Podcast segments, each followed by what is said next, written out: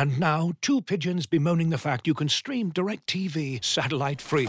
Hey, Frank, a little birdie told me you don't need a satellite dish to get DirecTV. What's little birdie? Was it Jimmy the Sparrow? It's a figure of speech. Point is, you can stream DirecTV over the internet now. Oh, sure. Next, you're going to tell me those big birds are made of metal and filled with people, right? you mean airplanes? Stream DirecTV without a satellite dish. Visit directv.com. High speed internet service required. Terms and restrictions apply. The Athletic.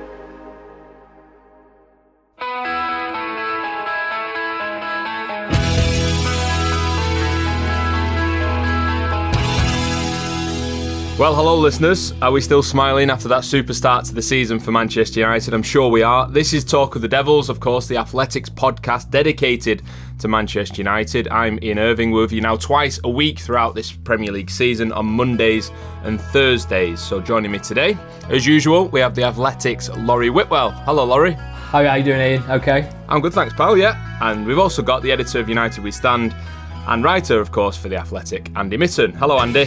Hello, Ian. Hi, Laurie. Let's get cracking. Let's get cracking indeed. Lots to talk about. Again, a little later on in the podcast, then we'll be previewing United's trip to Southampton this weekend, and of course, the first away trip for all you fans going down there in a very long time. There'll be a lot of excitement for that. A lot of crates of beer being purchased for the journey to Southampton as well, I'm sure.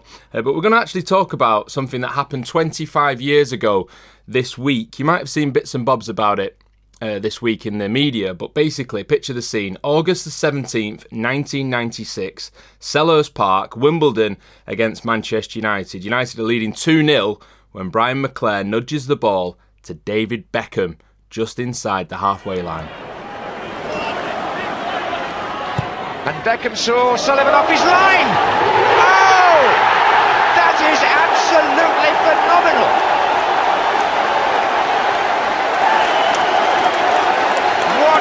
astonishing goal by David Beckham from the halfway line. My favourite goal um, has to be the one against Wimbledon. You know, everybody talks about it and everybody talks about the history of it, but how important it was, you know, for me personally in my career. But I was more happy that the fact that Eric Cantona came up to me after and said good goal. That was that was better than scoring the goal. But you know, to hear something like that from Eric, you know, he was everyone's hero. He might have been in the same team as us and we saw him day in and day out, but you know, for us young lads, he was a hero. Sullivan couldn't get back. Well, you might expect Eric Cantona to do that, but he will have admired it. David Beckham, surely an England player of the future, scores a goal that will be talked about and replayed for years. Yes, the halfway line goal from David Beckham, infamous, of course, at Wimbledon over the head of Neil Sullivan. 25 years old this week, one of the most iconic moments in United's history, and really the moment that launched him into superstardom as well. He actually wrote in his autobiography, My Side, a few years ago When my foot struck that ball, it kicked open the door to the rest of my life, which I think is a lovely line. Andy, what do you remember about it? Not as much as I should because, um, well, I went to Selhurst Park. It, those were the days where United had huge allocations, bigger than any other away ground. We're talking 15,000 tickets, and then you get loads of United fans in the home sections because well, Palace were better supported than Wimbledon, but Wimbledon wasn't their ground and they didn't have a, a big fan base. And what I remember is leaving on the 89th minute because we used to sell a lot of copies of United We Stand because we had this huge away following. So we'd all drive down from Manchester, we'd fill a car full of fanzines, there'd be five of us, and we'd sell loads of copies. But to do that, you've got to leave before the end to catch the crowd or, or the out in swag selling terms. So stood outside the half away stand. Um, New United we stand out today. New United we stand out today and, and business was brisk. People were leaving the ground. Manchester United had won. Great start to the season. Bang, bang, bang. Heard this roar. Whoa. Oh, we've missed a goal. And it was that goal. So travelled all the way there, which from Manchester to Selhurst Park is, is probably easier to get to the moon if you're going to travel by road. And went all that way and saw a good performance, but missed the goal, the one which people talks about. So I'm afraid I cannot say you know, I was 10 yards away as I saw his his foot clip underneath into the turf. I missed it. I missed it. The first time I saw it, I don't even know if it was back in time for Match of the Day. Was was it on Match of the Day at the time, Laurie? Can can you remember? This is my memory of it, Andy, where it was one of those moments that everyone told you you've got to watch Match of the Day tonight, which is kind of like a nice sort of contrast to modern times where it's on Twitter within seconds, everyone's seeing it, it's passing it around. And actually, I think I was at a swimming gala, I think in Birkenhead. You know, I was nine at the time. The word goes round that, blimey, there's been some incredible goals scored by David Beckham uh, today. Um, you know, everyone needs to go watch it. And I think people have been listening to it on the radio, for example. So, um, yeah, it's one of those where you go home, you watch it. I'm sure I went home. I'm sure it was one of those late nights that I was allowed to stay up for. Um, and first game of the season, wasn't it? I think that was the other thing that stands in my mind that the, the first game of the previous season was that grey kit, Aston Villa, United getting tonked 3 1, the kids, you know, I think Beckham played in that game. Whereas this one was like, actually, here we are. You know, United mean business this season. David Beckham scoring from the halfway, halfway line, party atmosphere.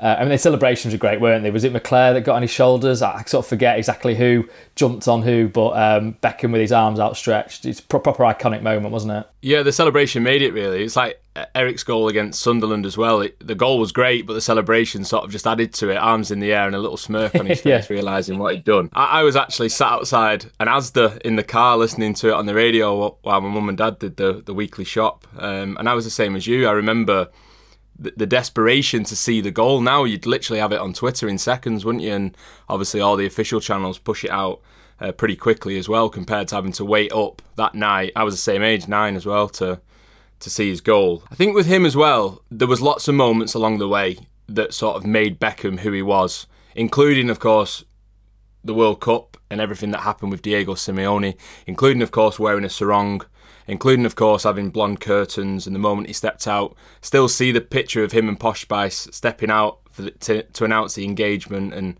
everything that went with it. But Andy, that was the moment, wasn't it? Yeah, as Laurie said, it, it was an it was an iconic image of, of, of the way that he celebrated and United at um it was it was 90, 96, uh, just won the double. Young team. Beckham's star was absolutely in the ascendancy. The new signings that summer were not huge names.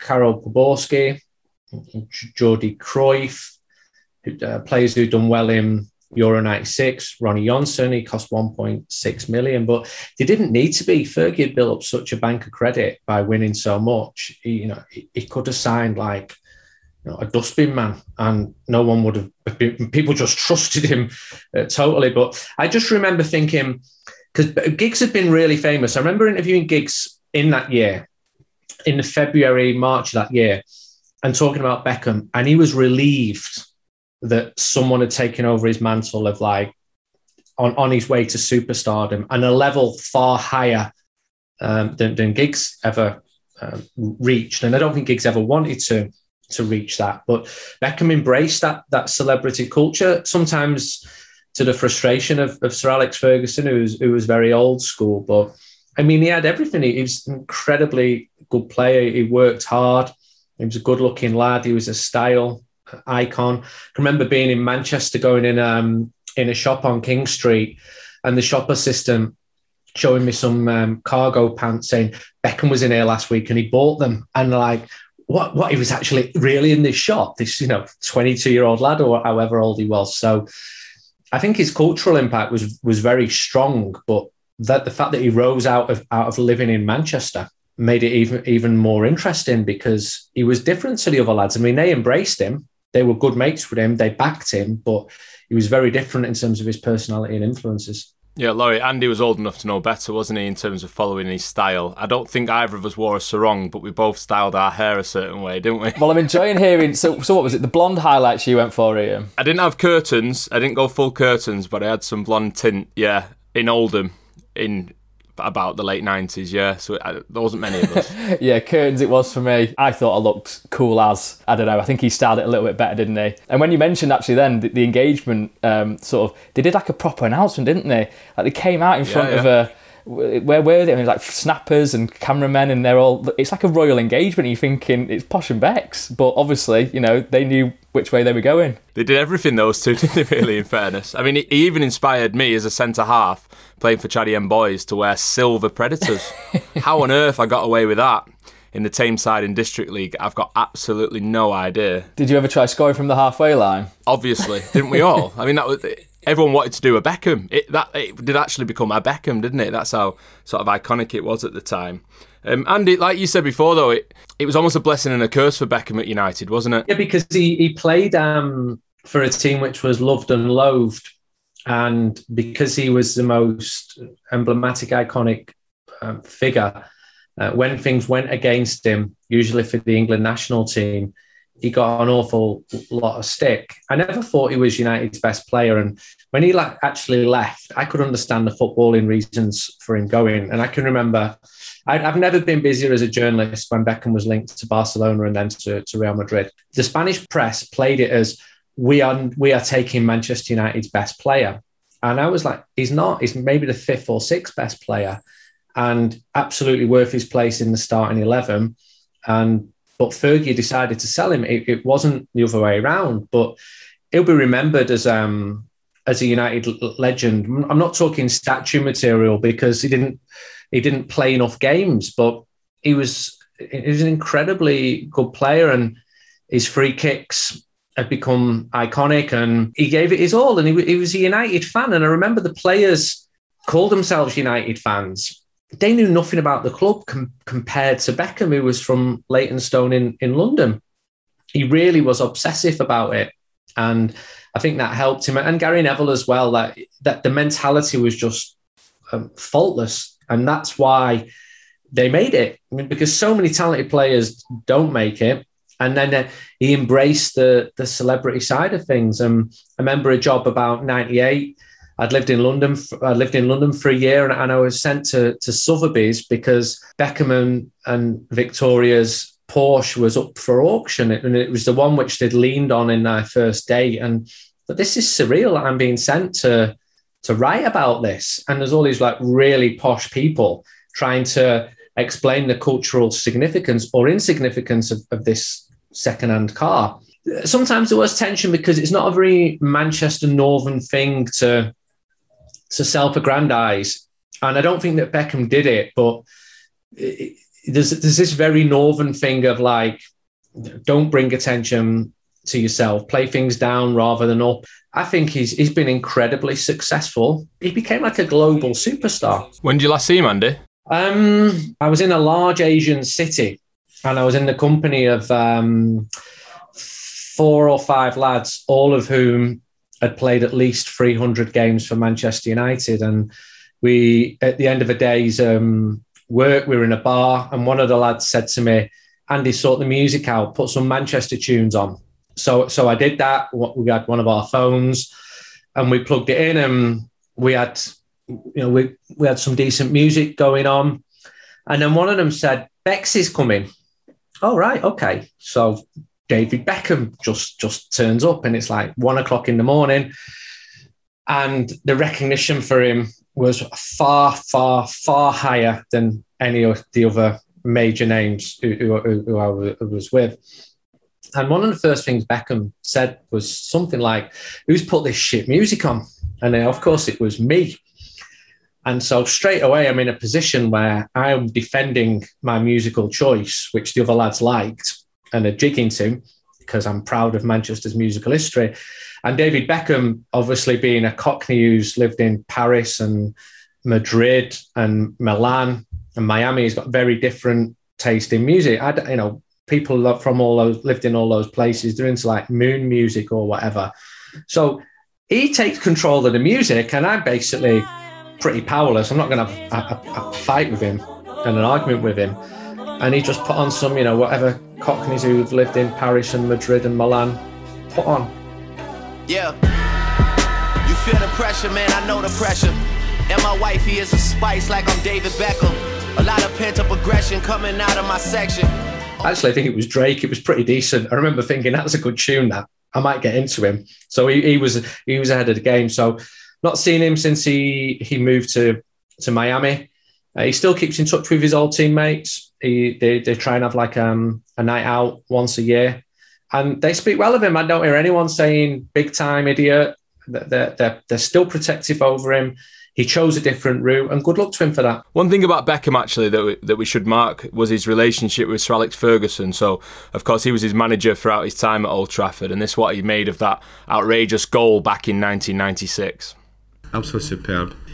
First great day of the season, you have to say it'll be the goal of the season, and not been unfair. It would have to be something wonderful to beat that because I've never seen it done before. Quite simply that. From just inside his own half. Exactly, yeah. Well, Jordi Cruyff had tried just a minute beforehand and uh, it was unfortunate, um, but just sliced wide. And I think possibly that put the seed of in David's mind that maybe the goalkeeper is venturing off his line. But what a marvellous strike of the ball, dear me. Sometimes managers ask us commentators to just go easy in praising young players, but I have to say, David Beckham, the superlative just run off the tongue at the moment. Well, he started the season very well, and of course he's got stronger. I've always said that about the boy. He's going to take time. I'm not going to rush him. He'll be rested many games this season. I want him to be playing for Manchester United when he was 27, 28, and uh, we'll we'll nurse him along. But obviously, he's um, had a great start to the season for us. So, as the manager says there, Andy, it could have been Jordi Cruyff marrying Posh Spice, couldn't it? Yeah, yeah. I, I think um, Jordi was a good player and he was maligned a little bit because he wasn't as good as his dad, but he was a very good footballer, Jordi, and he had a decent career. And he was too young when he moved to Manchester. And I got to know Jordi, got, and I'm still in touch with him. And he was gutted to move to Manchester because he had to leave his home city of Barcelona. He was wrapped up in the politics because his dad had been manager there. And he finds himself living in Manchester, 21 years old, hated being put in a huge house on the outskirts of the city, couldn't understand why big English clubs did that. He was used to living in a busy, bustling city where there was life, where he could go downstairs and have a coffee. And I, have spoke to him sort of 10 years after that, 20 years after that, and he said he was just too immature to handle it. And he also said that he didn't have much luck with injuries. His attitude wasn't as good as it could have been. And he gave me a great line. He said, I'm, I'm like a bear. I'd hibernate in the winter because he was brilliant pre-season, Jordi. And he'd start the season really well, liking that in that game and then it just didn't work out for him. But yeah, he's got a really good football mind and he speaks incredibly well. And and now he's the main man at FC Barcelona, so he's got a right job on his hands. So I won't worry about trying to get in that Man United team. his big problem now is trying to sort Barcelona out. But of them summer signings, I think him and Karel Poborský didn't really work out, and and Ronny Johnsen that absolutely did. But you know, you're deflopped, and, and he and he would admit that. Yeah, we, we veered from the topic a little bit, Laurie. So we'll bring it back. Um, Beckham's relationship with Sir Alex Ferguson. Then um, the boot incident, probably the one thing that really s- publicly sticks in the mind, and all the paparazzi pictures of his cut above his eye and stuff. Just remind the listeners if they don't remember or they've never heard this story before, what actually happened with that? It was after uh, an FA Cup game, wasn't it, against Arsenal? Um, United lost 2 0 at home. Um, I, I, was at that game and Giggs missed uh, an open net, I think. Um, so really, the boot could have been fired his, at his head. Fergie said, hasn't he? You know, I could I could do that shot. You know, hundred more times it would never hit that same spot. But you never know. It was obviously something was going on that season, and it was the season he left, wasn't it? It was 2002 three and you know clearly Beckham knew what he was doing by you know he could have gone into training that day the next day with a, bobble hat over the cut instead he has it revealed hair scraped back and you know the, the, butterfly stitches are there. So you know he obviously wanted to make sure that people understood that he'd had you know a bit of um, you know an issue in the dressing room shall we say. And clearly that that you know portrayed the difficulties that they were having. Clearly Ferguson accepted that he was a, a brilliant player. He knew hard worker, as Andy's mentioned there. You know, I think people underestimate just how much he got up and down that wing, you know, for United. And I think people do underestimate how good a player he was. But, you know, so Fergie recognised that in his game, the hard work that he put in. But clearly it had got to a point where he felt the um, you know the, the glamour of, of, of, the, the the outside life, the celebrity life, was perhaps taking away from the team dynamic, and, and that was something that Fergie, you know, no player bigger than the club, no player bigger than him, could could accept. So let's see where you can go. Listen, going to Real Madrid and United were well well recompensed for that is, is not a bad move. Um, and I actually remember the when you were talking earlier, Andy, about his departure. I remember going to the final game that he had at Old Trafford um, against Charlton, he scored in that game. And after the game, it was still uncertain exactly whether he was going to go or not. It was you know he'd had rumours, you sort of knew there was something brewing, but it was still in your heart of hearts. There was this guy that had been there throughout the, the you know, the early part of the 90s and and you'd seen some great times with you know the, the treble you know so many different titles and you think he's not really going to go is he? You've got you got you got Gary Neville there you got Ryan Giggs there you got Paul Scholes still there you know it, it can't be Beckham that goes and he, he, he was on the pitch at the end. I'm not sure exactly with how many kids, but certainly one of them. And he was sort of waving to the fans, and, and that point I was like, oh, he's, he's going, isn't he? This is his goodbye. And then they still had one more game, didn't they, away to Everton? He scored in that one as well. So as a send off, not a bad not a bad way to do it. But um, but yeah, it was it was it, you could see. You, I think at that point you sort of felt fair enough. He wants to go it, Ferguson's made his decision. It'll be really sad to see him go. And clearly, every every time he's come back since, there's been that affection from the fans to him. I think everyone appreciates what he's done for the club, you know, regardless of what happens in his outside life. Andy, in your mind, was it a decision that Ferguson made, or do you think Beckham was as desperate to leave as anything else? Fergie, hundred percent made it. And he, and he did exactly the same with Ruud van Nistelrooy. And that's where the Spanish press got it wrong. They they were subservient to Real Madrid, as they often are, and like, we are capable of picking the best players off the clubs who pretend to be as big as us, like Manchester United. It it simply was not true. And Beckham joined a club with all those Galacticos. I think there's a cursory warning warning here for people who think PSG are going to run away with everything this year. That Beckham um, side that he joined had um, Luis, Figo, Zidane, Roberto Carlos, Casillas, Guti, Raul, a lot of them, and they finished fourth. And he tried in Spain. He didn't really learn Spanish, but he was very popular in the dressing room. And I remember speaking to his manager from his first season, Carlos Queiroz, years later.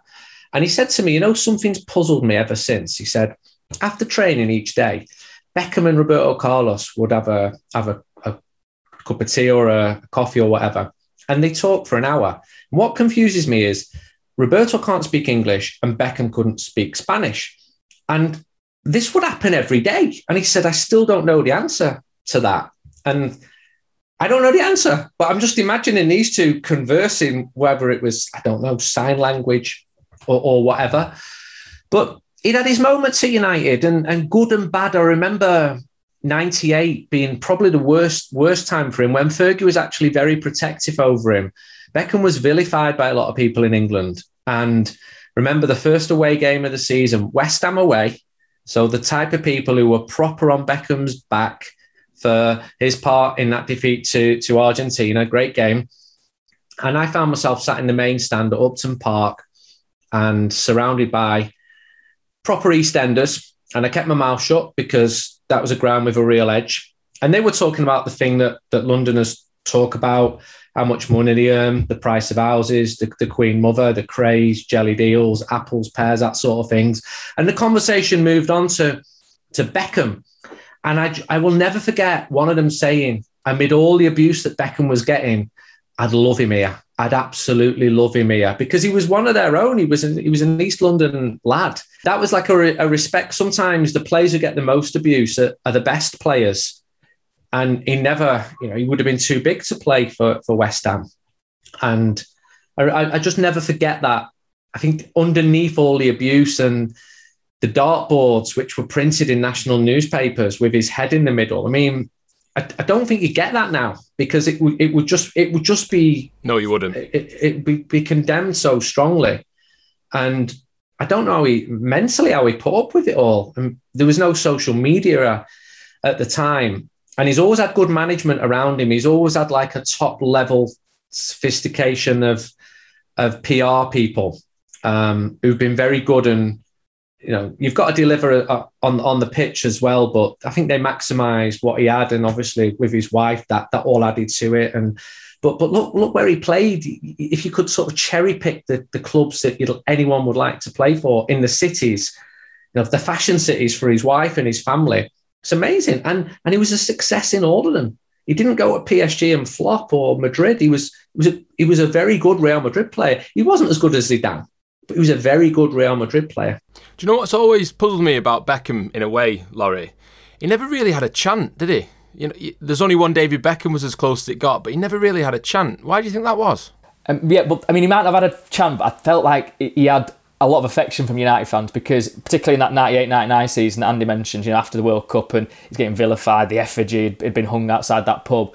Um, he would go, I remember he would go to take corners, you know, away grounds or even at Old Trafford when, you know, obviously they've got the away fans in that one of the corners and he'd get booed every time he went to go take a corner.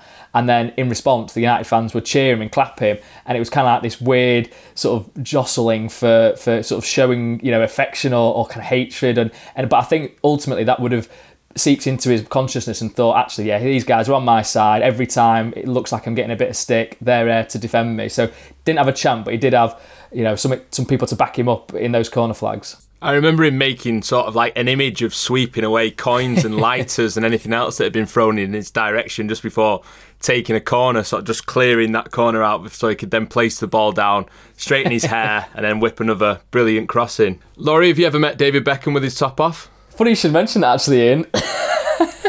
it's not quite as good a story as Andy. I mean, Andy's always got a better story than me, but my only crumb of a David Beckham story, having met him, is just uh, when I was working in New York uh, for the for the Mail Online. They'd like just opened up an office online, and they sent a few kids out there to do it. And I was like, right, how can I get some football involved here? New York Red Bulls were playing LA Galaxy.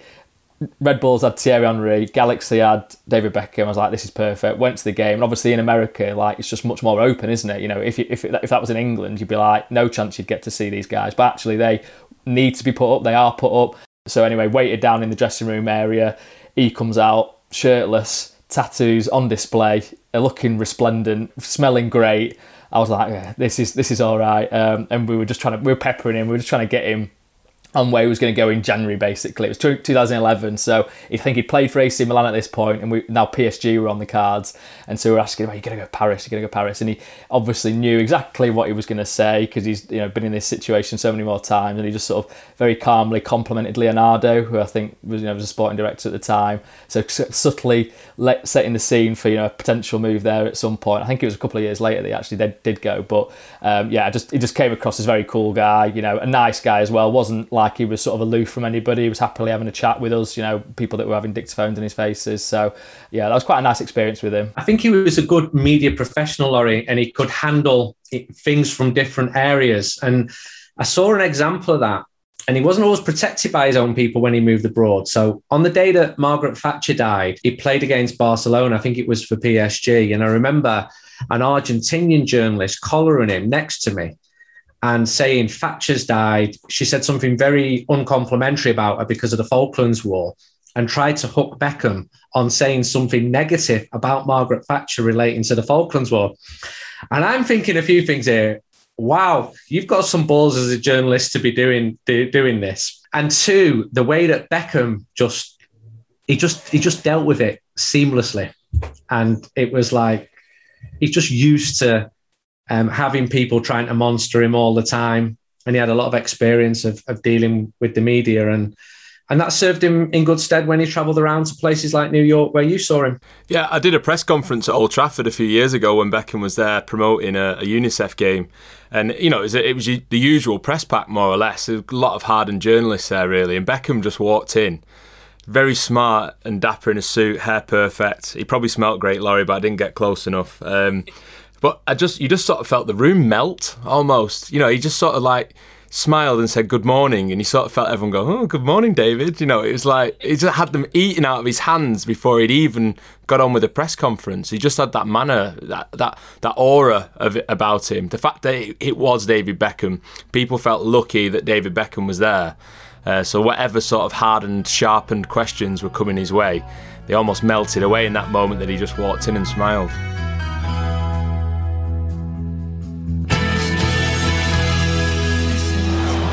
It's Beckham. It's fantastic! Absolutely fantastic! Both in its execution and its timing, because boy did Manchester United need something like that then.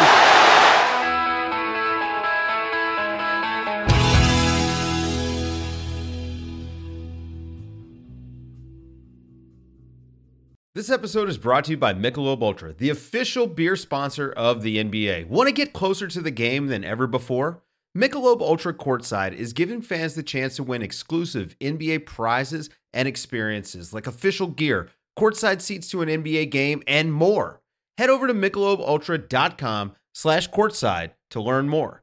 Looking for an assist with your credit card but can't get a hold of anyone? Luckily, with 24 7 US based live customer service from Discover, everyone has the option to talk to a real person anytime, day or night.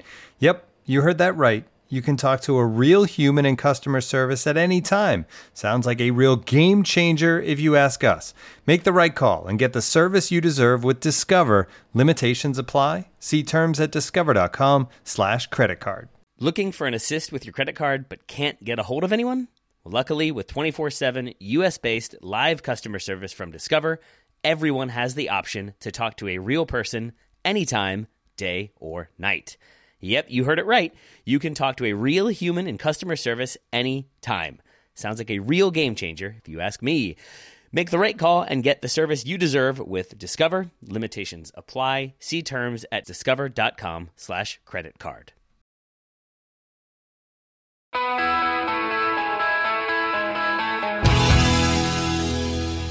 Laurie, there's been plenty of good stuff once again written about Manchester United on the Athletic this week. What should the listeners be looking out for? A couple of bit of transfer uh, news. Um, Andreas Pereira um, is going to join Flamengo over in Brazil on loan. Um, sounds like there's an option to buy there for them for 20 million euro, which is not, you know, if they take that up, then that's not a bad incoming for them. Clearly, uh, Pereira's, um, you know, not required really for, for Ole Gunnar Solskjaer certainly this season and I think you know long term it's going to be one where United looking at an exit. Um, also Brandon Williams um, is close to a loan move to Norwich um, which is good for him. You know he needs to go out and get regular games. I think Norwich is a good club for him. I think that one might get announced after Sunday's game against Southampton which I'm sure we'll touch upon. Um, I think United are just a little bit conscious of having enough fullbacks in, in the different areas to, to cover for the season. And then yeah done a piece on Paul Pogba today talking about his fitness coming back from holiday. Um, you know, United are always a little bit um, conscious of how players return back from from pre-season, you know, breaks. Um, but Pogba came back fit and firing. Um, his best shape that he's been in at United at this stage of the season, um, thanks in part to some conditioning sessions from Miami Heat coaches, I'm told, which is a nice contrast to previously when he's been playing basketball and there's been some eyebrows raised. You know, when he had his ankle injury that he was recovering from. Um, so it sounds like it's a sort of good situation there, but albeit that still the contract is there on the table for Manchester United. I'm told that it's a contract that is would make him United's highest paid player, which I think is you know fair enough given the standing that he's in. But it's on the table. He's not in any rush. Obviously, there's PSG there. Um, it's one to watch, but I don't think anything will happen as a resolution before the end of the transfer window. But yeah, you can go online and, and read the full piece for, for, for all the details there. And then the other piece that I did that got a lot of traction, um, got a few Liverpool fans irate um, because I was talking about Jurgen Klopp's comments um, before the start of the season where he was wondering how United had managed to sign, you know, these big players for, for decent sums of money um, when his own club had perhaps, you know, been a bit more modest, bringing in Konate only.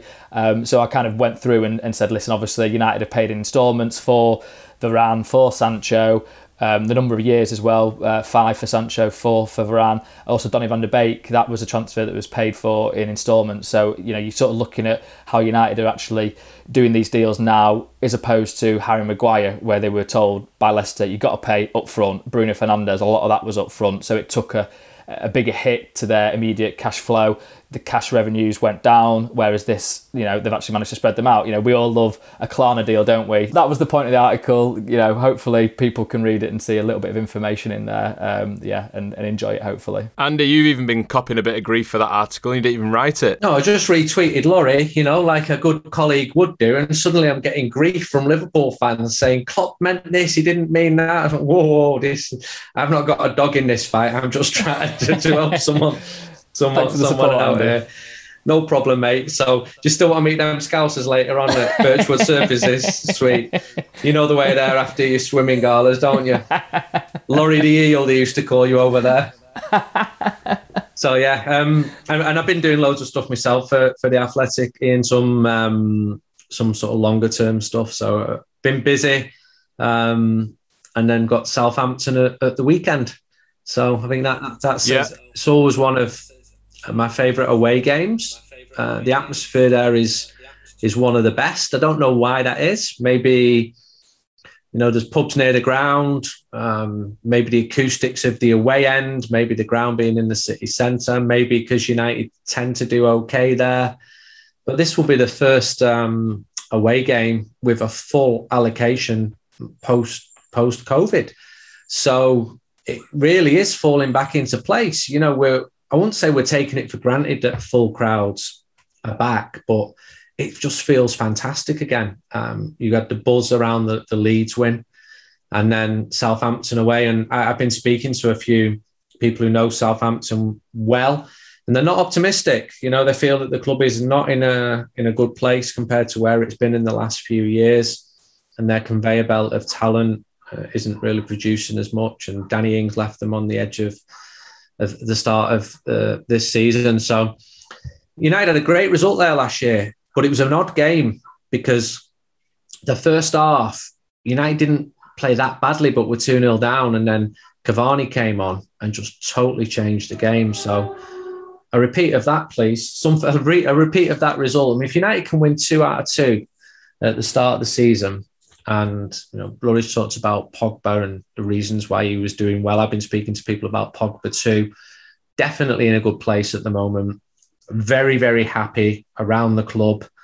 And I think that bodes well because he's such an important player in the dressing room. For a long time after Rooney and um, uh, Robin Van Persie moved on, Pogba was like the main man. A lot of the younger players looked up to him. So if you've got a player of his stature who's happy and playing well, uh, then I think that's a good thing. But I spoke to one agent yesterday uh, who's not a Manchester United fan, and he winds me up a bit. And he just said, you know, one swallow doesn't make a summer. And of course, it was only that one game against Leeds United, but it was a good start. But they need to build on that now. I think anything United dropped dropped po- two points at Southampton, uh, 1920, right at the start of the season, like this game is, and played very well in the first half, especially Juan Mata. And I think he, um, he could combine well with Dan James, but dropped two points. And that sort of set the template for the next the months which followed. So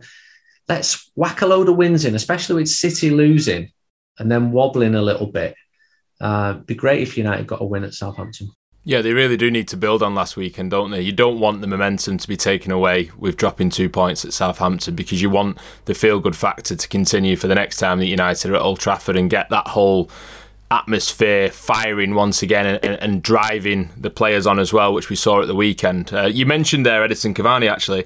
Laurie, there's a question from Durav um, that's on the real time section of the app on the Athletic. Again, look out for that ahead of the pods each week. So, sort of Sundays and Wednesdays, Laurie or Carl Anka will be putting out uh, a little message to ask for your questions. So, Durav's done exactly that. He says, When could we see Cavani returning? And also, when could Rashford return to fitness as well? Yeah, I think Cavani's getting closer, isn't he? Um, he's back in Manchester. He's training now at Carrington, so it's just a case of getting him match sharp. I mean, it's similar to Jadon Sancho, who had a, a, longer break because he wasn't playing for England. Basically, I know he was away and, and training and what have you, but match fitness wasn't wasn't right there. So that's why he started on the bench against Leeds.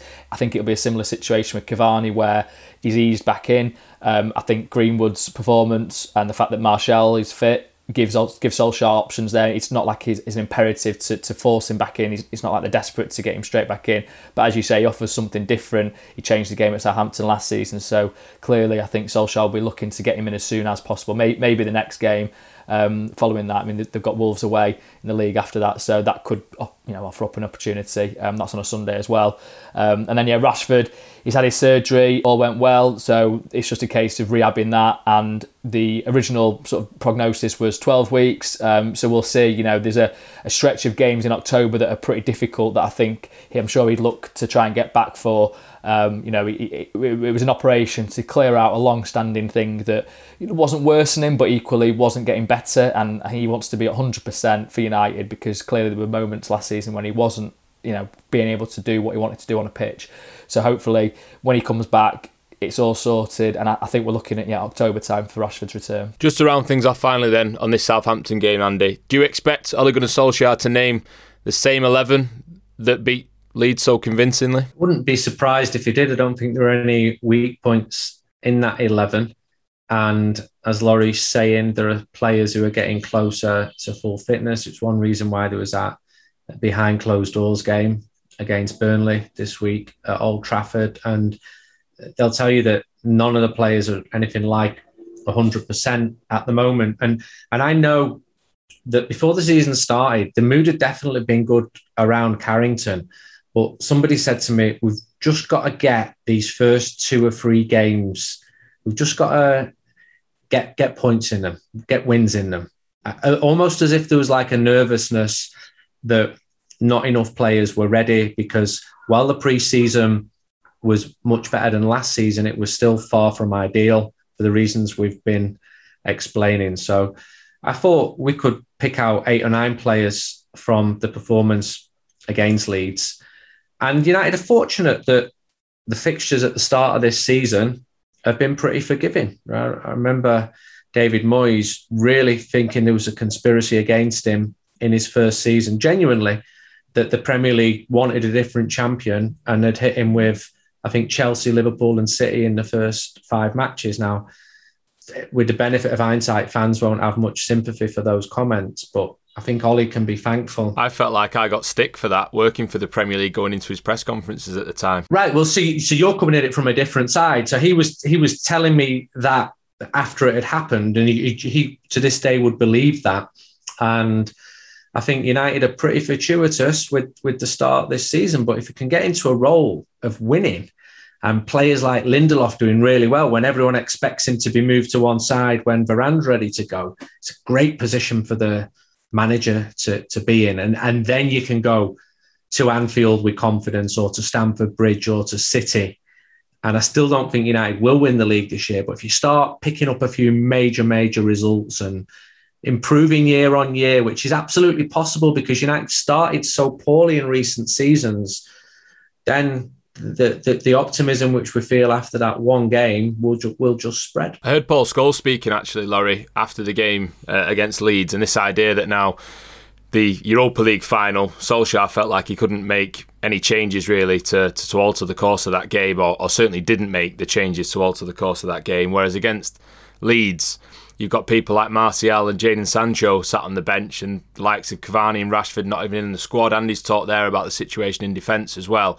All of a sudden, it's difficult to know what Manchester United's starting 11 is going to be week to week. That's a good thing, isn't it? Really good thing. Obviously, you know, you want consistency, you want players to understand their roles, but equally, if you can spread a bit of uncertainty in the opposition, then that's a bonus. And they've got different ways of playing. You know, sometimes he's pulled out the back three. Um, you know, the system against Leeds was, was kind of, it was a 4 2 3 1, but Pogba was given more license to get in field and get on the ball more. So it sort of at times was a 4 3 3 with Greenwood coming out to the left.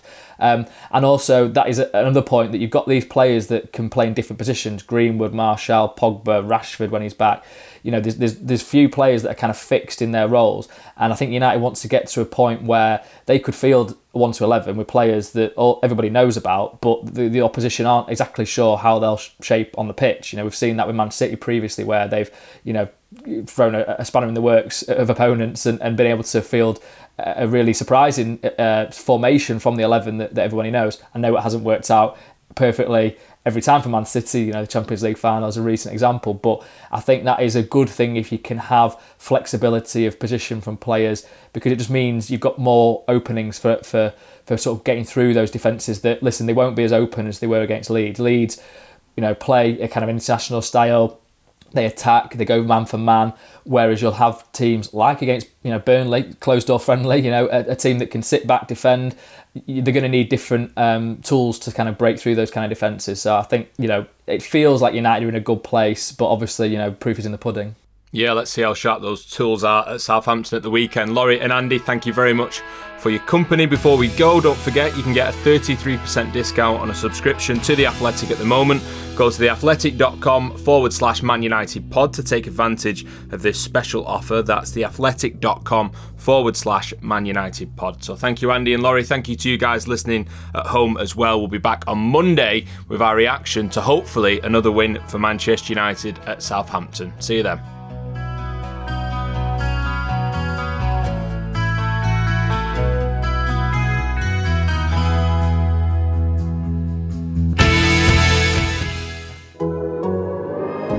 The Athletic.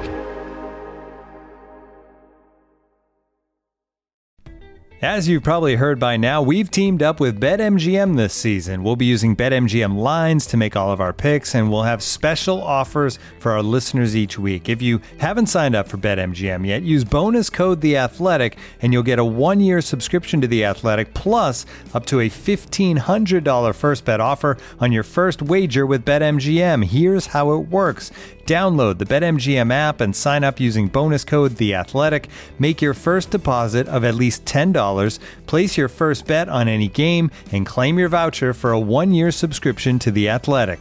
See BetMGM.com for terms. U.S. promotional offers not available in D.C., Mississippi, New York, Nevada, Ontario, or Puerto Rico. Gambling problem? Call 1-800-GAMBLER. Available in the U.S. Call 877-8-HOPE-NY or text HOPE-NY 467-369 in New York. Call 1-800-NEXT-STEP in Arizona. 1-800-327-5050 in Massachusetts. 1-800-BETS-OFF in Iowa. 1-800-270-7117 for confidential help in Michigan. 1-800-981-0023 in Puerto Rico. First bet offer for new customers only in partnership with Kansas Crossing Casino and Hotel. Don't forget, if you haven't signed up for BetMGM yet, use bonus code The Athletic, and you'll get a one-year subscription to The Athletic, plus up to a $1,500 first bet offer on your first wager.